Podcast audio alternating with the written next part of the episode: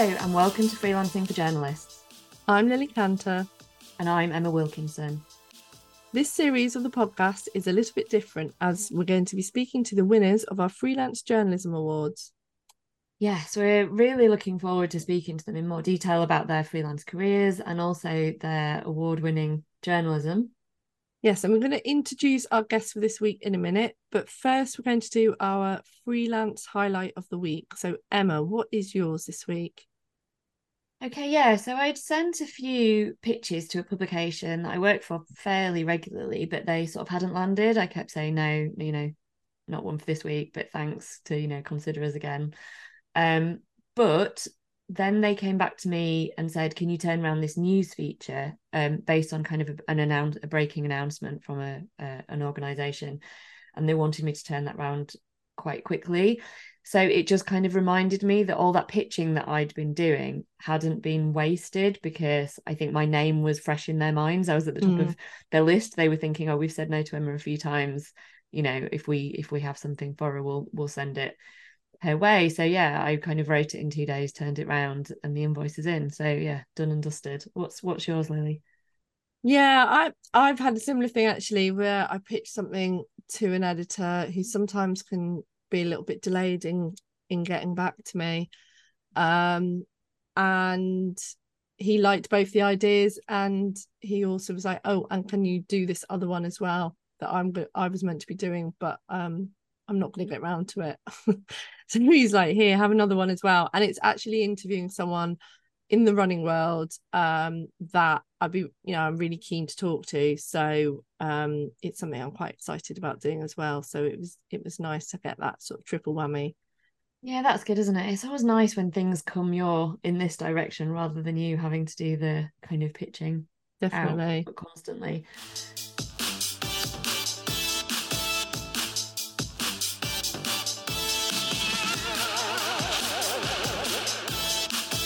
Okay, so it's time to introduce our guest for this episode. Today we have us with us Lucy Osborne, who won our Best Investigation category. Sponsored by journalism.co.uk, this award was for broadcast print or online journalists. Uh, Lucy won for her investigation into sexual abuse in the fashion industry, which was reported in The Guardian and also made into a three part documentary for Sky. Our judges said this stood out for its powerful, emotive, and impactful reporting, which involved building up trust with victims over a long period of time. Lucy is a freelance investigative journalist for TV and newspapers, having also worked for Channel 4, ITN, and others. Hi, Lucy. Congratulations on your win. Thank you very much. It's great to be here. Thanks for having me. We've got loads of questions about how this investigation came together, but first we want to find out a little bit more about you. Perhaps um, you could start by telling us about how you became a freelance journalist and the kind of work that you do more generally. Yeah, sure. Uh, so I um, I so my, my career started really at the Daily Mail. I was a Daily Mail trainee and I was there for six years. So I did uh, a mixture of breaking news and investigations when I was there. And then um, I moved to in about I think 2017. I moved to BBC Panorama where I was on uh, essentially a sort of a series of short term contracts. I think I was there for a year and a half, two years. Um, and one of my contracts came to an end. I'd, I'd actually, it's actually kind of ties into the story of how I came to start the investigation that I won the award for, actually. Um, so I, um, I sort of had this idea that I knew wouldn't wouldn't be a panorama, but it was it was something that I was keen to pursue. So I decided to um to try try out freelancing and um to be honest I d- I didn't necessarily expect that it was going to be where that I would be freelance for the next well as, as long as you know obviously since in, until now um but um but yeah it, it, it it's so far worked out i'm um i yeah kind of took uh, a bit of a leap of faith um to, to try and get this this uh, story out there that I was really keen on. So I sort of continued working on that and um, started pitching it from there. Um, so yeah, I think it was about 2018 that I went freelance officially. Yeah, that's that's really interesting. I mean, it's probably a good place to move on to this investigation because you've kind of mentioned um you've mentioned that already. So tell us kind of where that came from, how you sort of pieced it together. So um, the the early so the, I did a film for Panorama about um, the sexual misconduct allegations against Trump. Uh, so it was whilst he was president, and um, off the back of that, I started noticing that a lot of his his vic- alleged victims were um, models. Uh, so, and his and Trump had various sort of connections to the modeling industry, um, and through that, I was as well as learning about these specific uh, sort of allegations and um, sort of rumors around Trump. I also just kept hearing from models who um, had um, experiences with other men uh, who they met through the fashion industry, and these were a lot of sort of celebrities um, and also people actually working in the industry. Um, so um, I kind of I initially sort of looked into making that into a film, um, but then eventually um, actually had interest from the Guardian and started to cut a long story short, started working with the Guardian on some of the leads that I developed, um, and it was quite an because I'd sort of come um, through um, speaking to documentary documentary makers.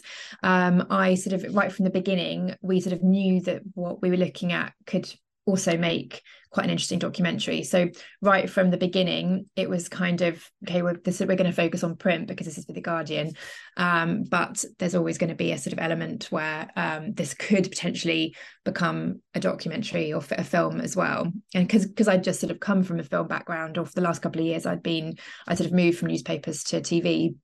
I was quite keen to sort of keep that uh, that as a possibility. Um, so yeah, so the first article um, was about Trump and Trump's connection to the modeling industry and sort of and was starting to kind of reveal some of these allegations within the modeling industry. That was in I think it came out in 2020 um, during which was sort of just the beginning of the pandemic um, and and then I was sort of lucky in a way in that the having having the pandemic sort of meant that I had more time than I would have otherwise to um, look just carry on looking into this. And i actually uncovered kept uncovering stuff. And my next big investigation was into uh, a modeling agent called gerald marie um, which came out the following year. And it was that when that was published i had a lot of interest from different production companies who wanted to essentially turned the investigation into a film and then it was off the back of that that i sort of worked sort of on behalf of the guardian to get that commissioned and we got that commissioned into a three part series with sky um, so um, that was sort of using my last sort of three or four years of um, work on the on that um, subject and turning that into a film. So I actually produced, as well as doing the investigation, I actually I produced the this the series as well. Um, so I spent a year working on that with um, Wonderhood Studios, who were the uh, production company on it. Um, and um, yes, that came out. Series came out last summer. Um, and to coincide with that, I did another Guardian investigation, so print investigation that was sort of a similar subject, um, but some some some different characters that came out um, sort of to coincide with the series. Um, so um, yeah, I think in a, there's probably I probably fast forwarded over a few things, but yeah, I think that kind of sums up how it how it sort of came together. So how does that work then when you're kind of using the same story but one for the Guardian and one for Sky? Do you have to um sort of separate out different sources for the different organizations and do they need to know what you're doing for each other? Well, I'd sort of um when when we did the so I I'd, I'd published a few things in the Guardian, um, and it was it was kind of off the back of what was published that we then made the made the series. So a lot of what was in the series was it already the, the sort of um, news lines and the kind of substance of what we were putting in the film had already been published. But obviously with the with the film, it just allowed us to kind of delve a bit deeper into the women's personal stories and kind of create more of a kind of narrative out of it. And um, it just allowed us to sort of go at it from a different you know different perspective. And for example you know you kind of learnt about these women uh, the, the, so the film followed some of the women that were in my original reporting. And obviously the original reporting was sort of more newsy. It was sort of focused on you know it, it was very much an investigation that focused on sort of piecing together the investigation piecing together what we know.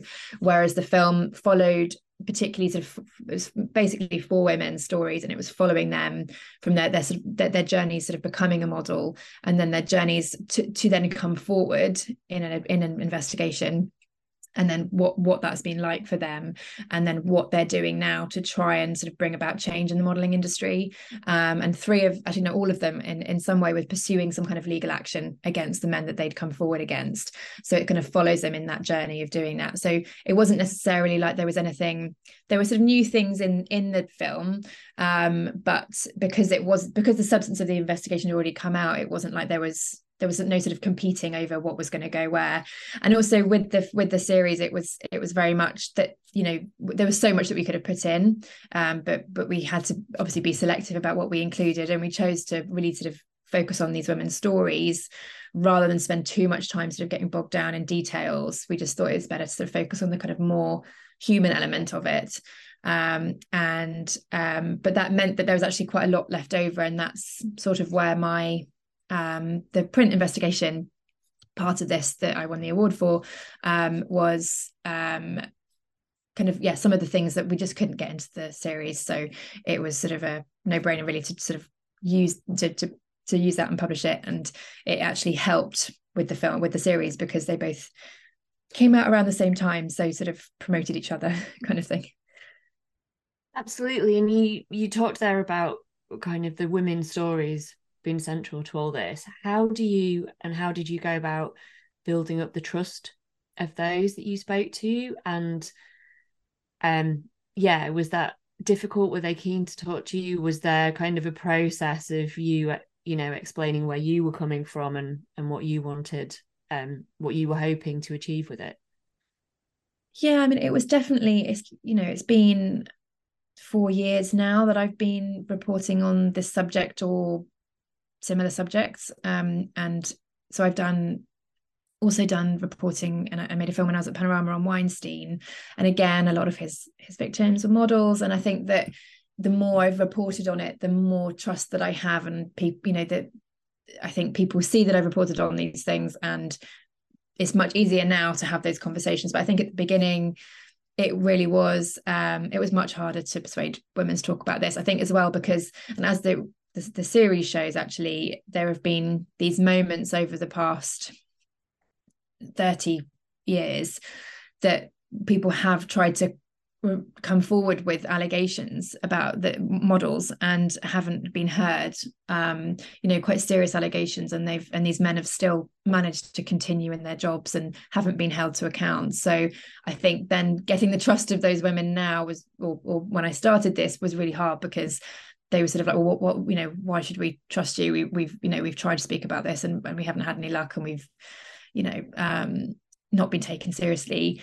So I think it, it really did with with my first with the Gerald Marie piece in 2021. That that took you know that that took really a couple of years to get to that point of there were you know I knew I knew quite a few of those women for quite some time um, before we published it, and they were very much on the fence about whether they wanted to do it. Some of them were like absolutely not, um, and it but it was a case of of uh, just just staying in contact with them really and having you know just having lots of conversations over over a really long time. Um, and i think it was it was eventually a lot of these women had no idea that there were other women in exactly the same situation who had experienced virtually the same thing.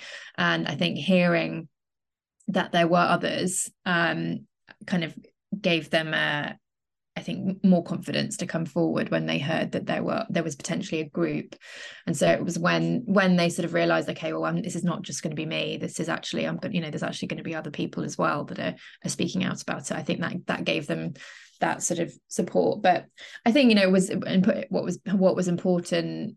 What was been important the whole way through is is that you know making it clear that people can which sometimes sometimes quite hard to convey to to victims is is you know that they, they are happy they, they can speak to me and it's not it's not going to be published and there's a lot in the you know mm. there's a lot of trust with journalists sometimes especially given the history of these of these stories trying to come out but not quite um being able to i think um it's convinced it's, it's that kind of slow process of, of letting people know that you know they, they can talk to me and i'm not going to publish what they've told me without their their permission um, so yeah so it's it's a lot easier now when i you know when the stories cross over with there's still some reporting that i'm doing in this area and um, it's a lot easier now because they can sort of see what's what's come out already yeah, yeah. and i wonder if being freelance as well does that add a different dynamic or challenge particularly in terms of kind of getting people to to speak to you if you're not you know fully attached to an, a news organization um, I don't know if it was with this because I think because I was doing it, I was doing for most of the time anyway. I was doing it for the Guardian, so it was, I think, helpful to have the name of the Guardian actually in this in this instance.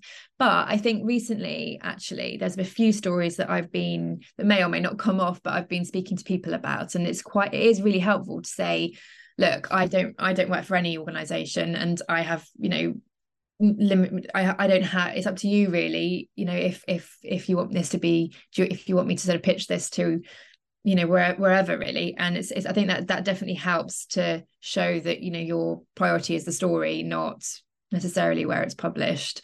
Um so it's definitely i think been an advantage recently in my recent stories yeah. Yeah i mean i think the other thing that I wanted to ask you about working on these kind of stories as a from a freelance perspective is obviously the you know these are really sensitive, but there's potentially big legal issues involved as well. How important is it? You know, we might have freelancers listen to this. You've got an idea for a story, they've got a contact they've been working with, um, but perhaps feel they need the backing of of an organization like the Guardian to be able to do that well and do that safely. So kind of as a, as a freelancer what advice would you would you have there? Yeah i think it's really difficult and it, it can be really anxiety inducing when you're sort of you know I, I would certainly with me anyway I, I, get sort of really passionate about these stories especially when you kind of hearing so much and you know that you're not going to be able to necessarily publish everything that you're hearing but uh, yeah it, it is it I don't I, there's no sort of clear answer but I suppose I was lucky I, with the Gerald Marie story, I was working on that as a freelancer for over about a year um, during the pandemic, and I wouldn't have had that time otherwise. I'd have probably been doing other projects. So um, I was able to just gather loads of information, just just so much more than you know I had that time. And then I pitched it to the Guardian, and obviously at, a point where it probably wasn't like you know I hadn't written anything, or you know I just gathered in for the information and sort of went to them saying, "This is what I've got." Um, and at that point they obviously commissioned it. And um, so at that point i did have the support of a, of a big news organization.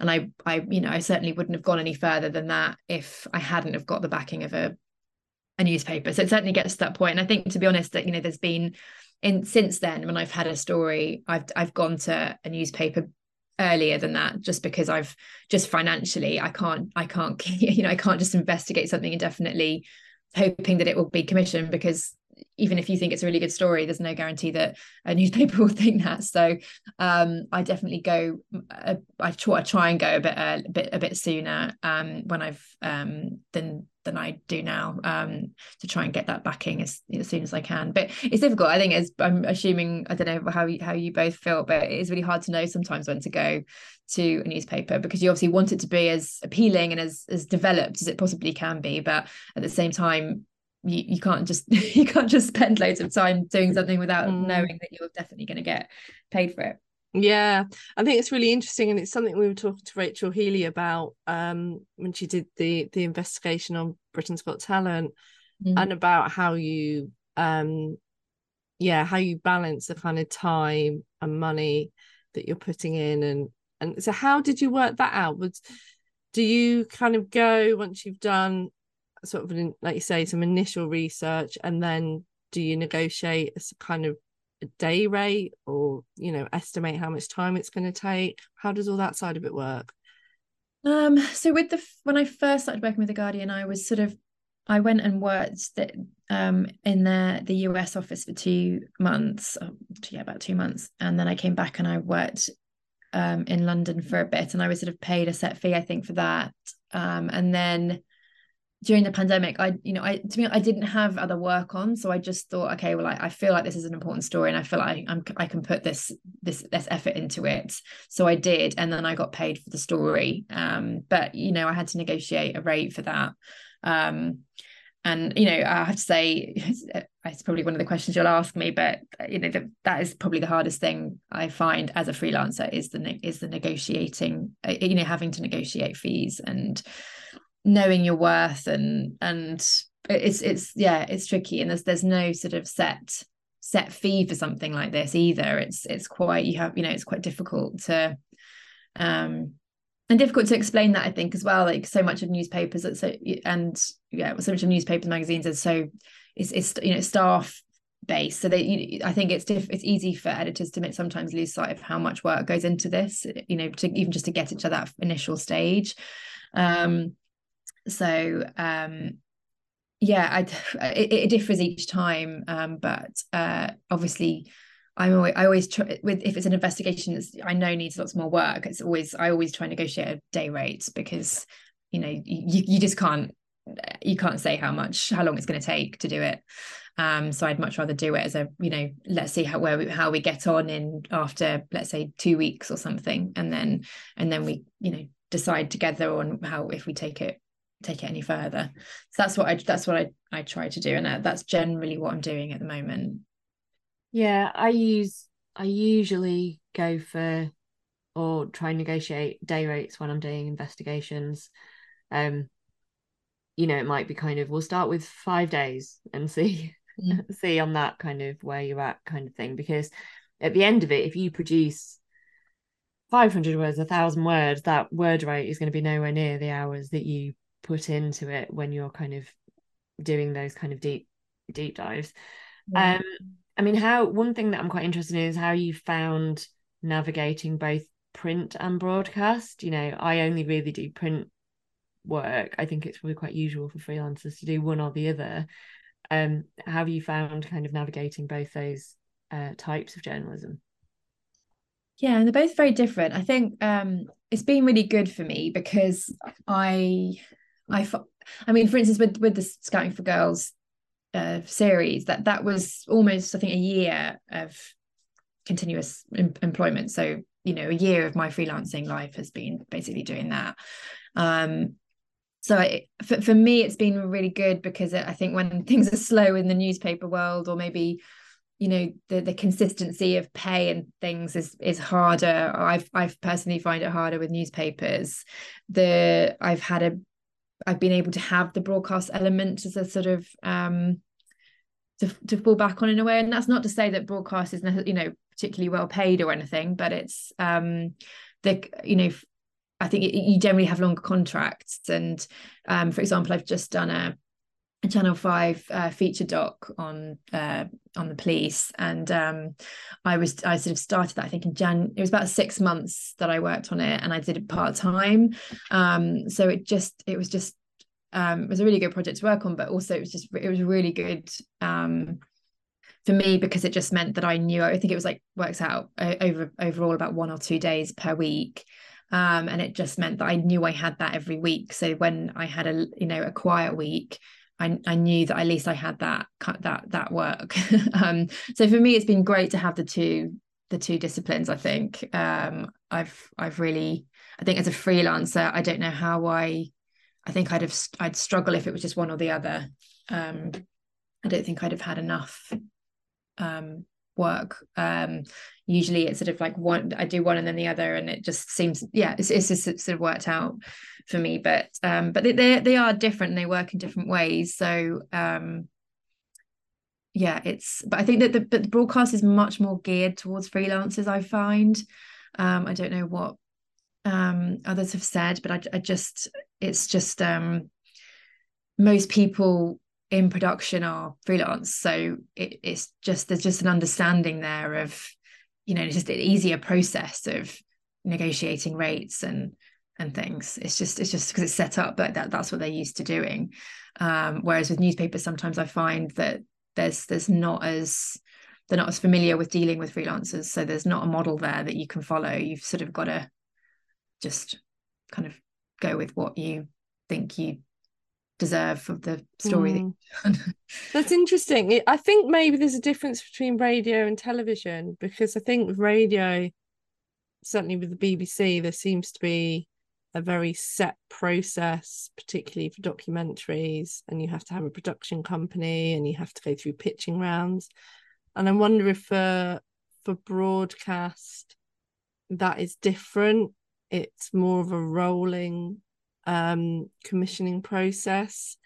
Um not not really. I mean, I think um I think uh it's still quite set, I, I suppose. I just I think what I mean is is just that it's because most people are freelance in the industry that it's just easy it's just i just find the process of negotiating easier. But i mean the the series i did it, it took like two years to get that commissioned. So it was it really was a you know it, there's a lot of ad of admin and back and forth and that that took a really long time. I think i was really lucky with the channel 5 thing in that they they'd already been going for six months and i know there was a long process to get you know to, to get that commissioned like there is with most uh, docs. Um, so I came in halfway through. Um, it's like a year year project. I came through, came in halfway through, and um, and so I think they were they really needed someone that could do sort of investigating, but also sort of be on screen a little bit as well. So it kind of just worked out. They needed someone. Then I it worked out for me timing wise so the, the process was quite quick but I've, I've actually that's actually quite unusual um i think um in terms of you know sometimes i think it, it you have with broadcast that's the only disadvantage is that it can just take time. And sometimes you sort of like well okay well i'm free now or you know i'm free in three months but but how do, you know arranging that so it all ties in and everyone's schedules tie up is sometimes quite difficult and you know it can uh can be a lot of, sort of give and take. Yeah. Yeah absolutely. I mean yeah like you say it's just a whole different kettle of fish isn't it for broadcast in terms of getting a documentary ready ready to go even once it's commissioned that kind of process of putting it together is just so much more lengthy um are you able to tell us what you're working on at the moment or what you've got coming up next um, I can't say, I don't think I can probably say the subject, but I'm doing a couple of things for the Sunday Times at the moment um, and uh, potentially something else for The Guardian, but um, I'm sort of waiting on whether or not they want to go ahead with it. Oh, well, we'll look out for those. Sounds sounds intriguing. Um, fantastic. Well, I think we'd like to round up, but what we're asking all of our award winners um are three kind of key questions. First of all, um, what's your favorite thing about freelancing? What do you find most frustrating about freelancing? And what is your top freelancing tip? So, can we start with what's your favorite thing about freelancing?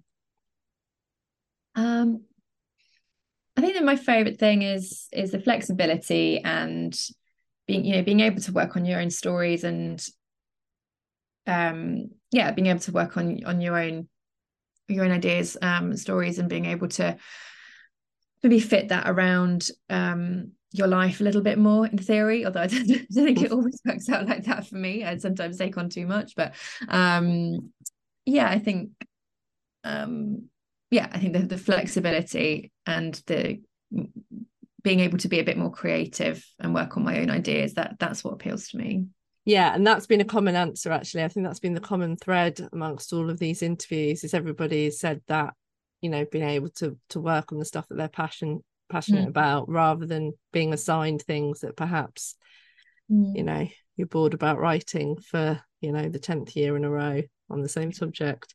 Yeah. Um, but what about kind of frustrations that you have as a freelance? I mean, I know you mentioned earlier about kind of negotiating rates and knowing your worth. Is that the most frustrating thing? I think it probably is, to be honest. I think it just it, it's. I think what frustrates me is that it, it it's the time that it takes, and you don't get paid for that time either. You know, the, the time that you're negotiating, um, and the headspace. You know, it, it's um, it's yes it's, it is. Frustrating is the word. I think it's it's it's the um and it is the, the you know trying to know your worth for a story. And sometimes it's difficult to know what a story is worth. You might think something's amazing and actually maybe it's not. Or you know sometimes the stories that i actually thought i've not had a huge amount of confidence in have then been ones that have done well. So um but i think it's the the the hardest thing is of not taking it personally and um that's probably one of the tips that I maybe don't don't or advice that I don't follow myself all the time. But I think when you're um you know you're you're pitching and maybe it takes time to get response or you don't get you know maybe it's you're not going to be paid as much as you think you, or you, as you should be getting paid it's it's hard not to take that personally or as a sort of you know as a okay well they i'm not being valued in the way that i sh- i feel like i should be valued um but actually learning that i think sometimes i just have to put it in perspective and just think like you know the budgets are tight uh newspaper's aren't always used to working with freelancers. It's it's not because it's not it's not good or you're not being valued. It is it is usually just you know other other factors. And um it's sadly just an unfortunate part of being freelance that you you do have to have that back and forth and that spend that time um making sure that you're paid properly yeah so would that be your top bit of advice then trying not to take everything too personally yeah, yeah i guess it would and um yeah i think um yeah i think that sometimes i i think i've one thing i have got a bit better at is is a sort of pitching process it's i kind of I think that so many times there's, there's been stories that I've felt really passionately about, and then maybe it's taken a bit of time to get the interest. But then I think on most of those occasions they have gone on to be big stories, and I think that gave me a bit more confidence um, because in you know some cases it, it, there hasn't been the interest there initially, and that can be a real sort of confidence knock. Um, so I think, yeah, so my advice would be, you know, if, if you feel that this is, you know, something's a good story, it probably is, and, and keep going with it and maybe pitch to some different places and um, persevere with it. I think that's definitely helped with with some of my work anyway. Um, yeah, absolutely. I mean, there are so many factors to do with timing, what else is on the agenda, what budgets are like, what that personal preference of particular editor is. There are so many other things that you can't control around that yeah yeah process, and sometimes so. it's a case of like just getting in front of someone as well like sometimes you just no matter mm. how well you explain it in an email you, you just sometimes there's been a couple of occasions where i've just gone in and spoken to an editor and then they've loved it and it's and it's and it's been just just getting in front of someone as well if you can and it's just not always easy to get that get that face to face especially now but um yeah i think that that's helped me a couple yeah. of times and um yeah i think i think the advice though that i find the hardest to to follow is is setting my time um yeah. i'd like to i think i'd like to be better at just saying right okay well this is this is the time that i'm going to allocate to this story and then then that's it i think i as a having been a staff reporter i was much better i mean i've always been a bit of a workaholic but I've, i think i've always it's, it was be- easier as a staff reporter to kind of have a start and an end to your day and just be like, right, I'm going home now. Whereas as a freelancer, that's really hard. And I think so that be the one piece of advice I think I'd give to myself is uh, just try and just try and set those sort of parameters so you're not just sort of working all hours. I think that's it's much easier to do that as a freelancer. Yeah, I mean, if anyone has the magic tip of how to, I think I am getting better over time but i think it's, still there are it's really hard to plan for and juggle when you've got loads of different bits of work going on and editors come back with questions and it's yeah it's just it's yeah it's tricky. So i think it's something we all probably grapple with quite a lot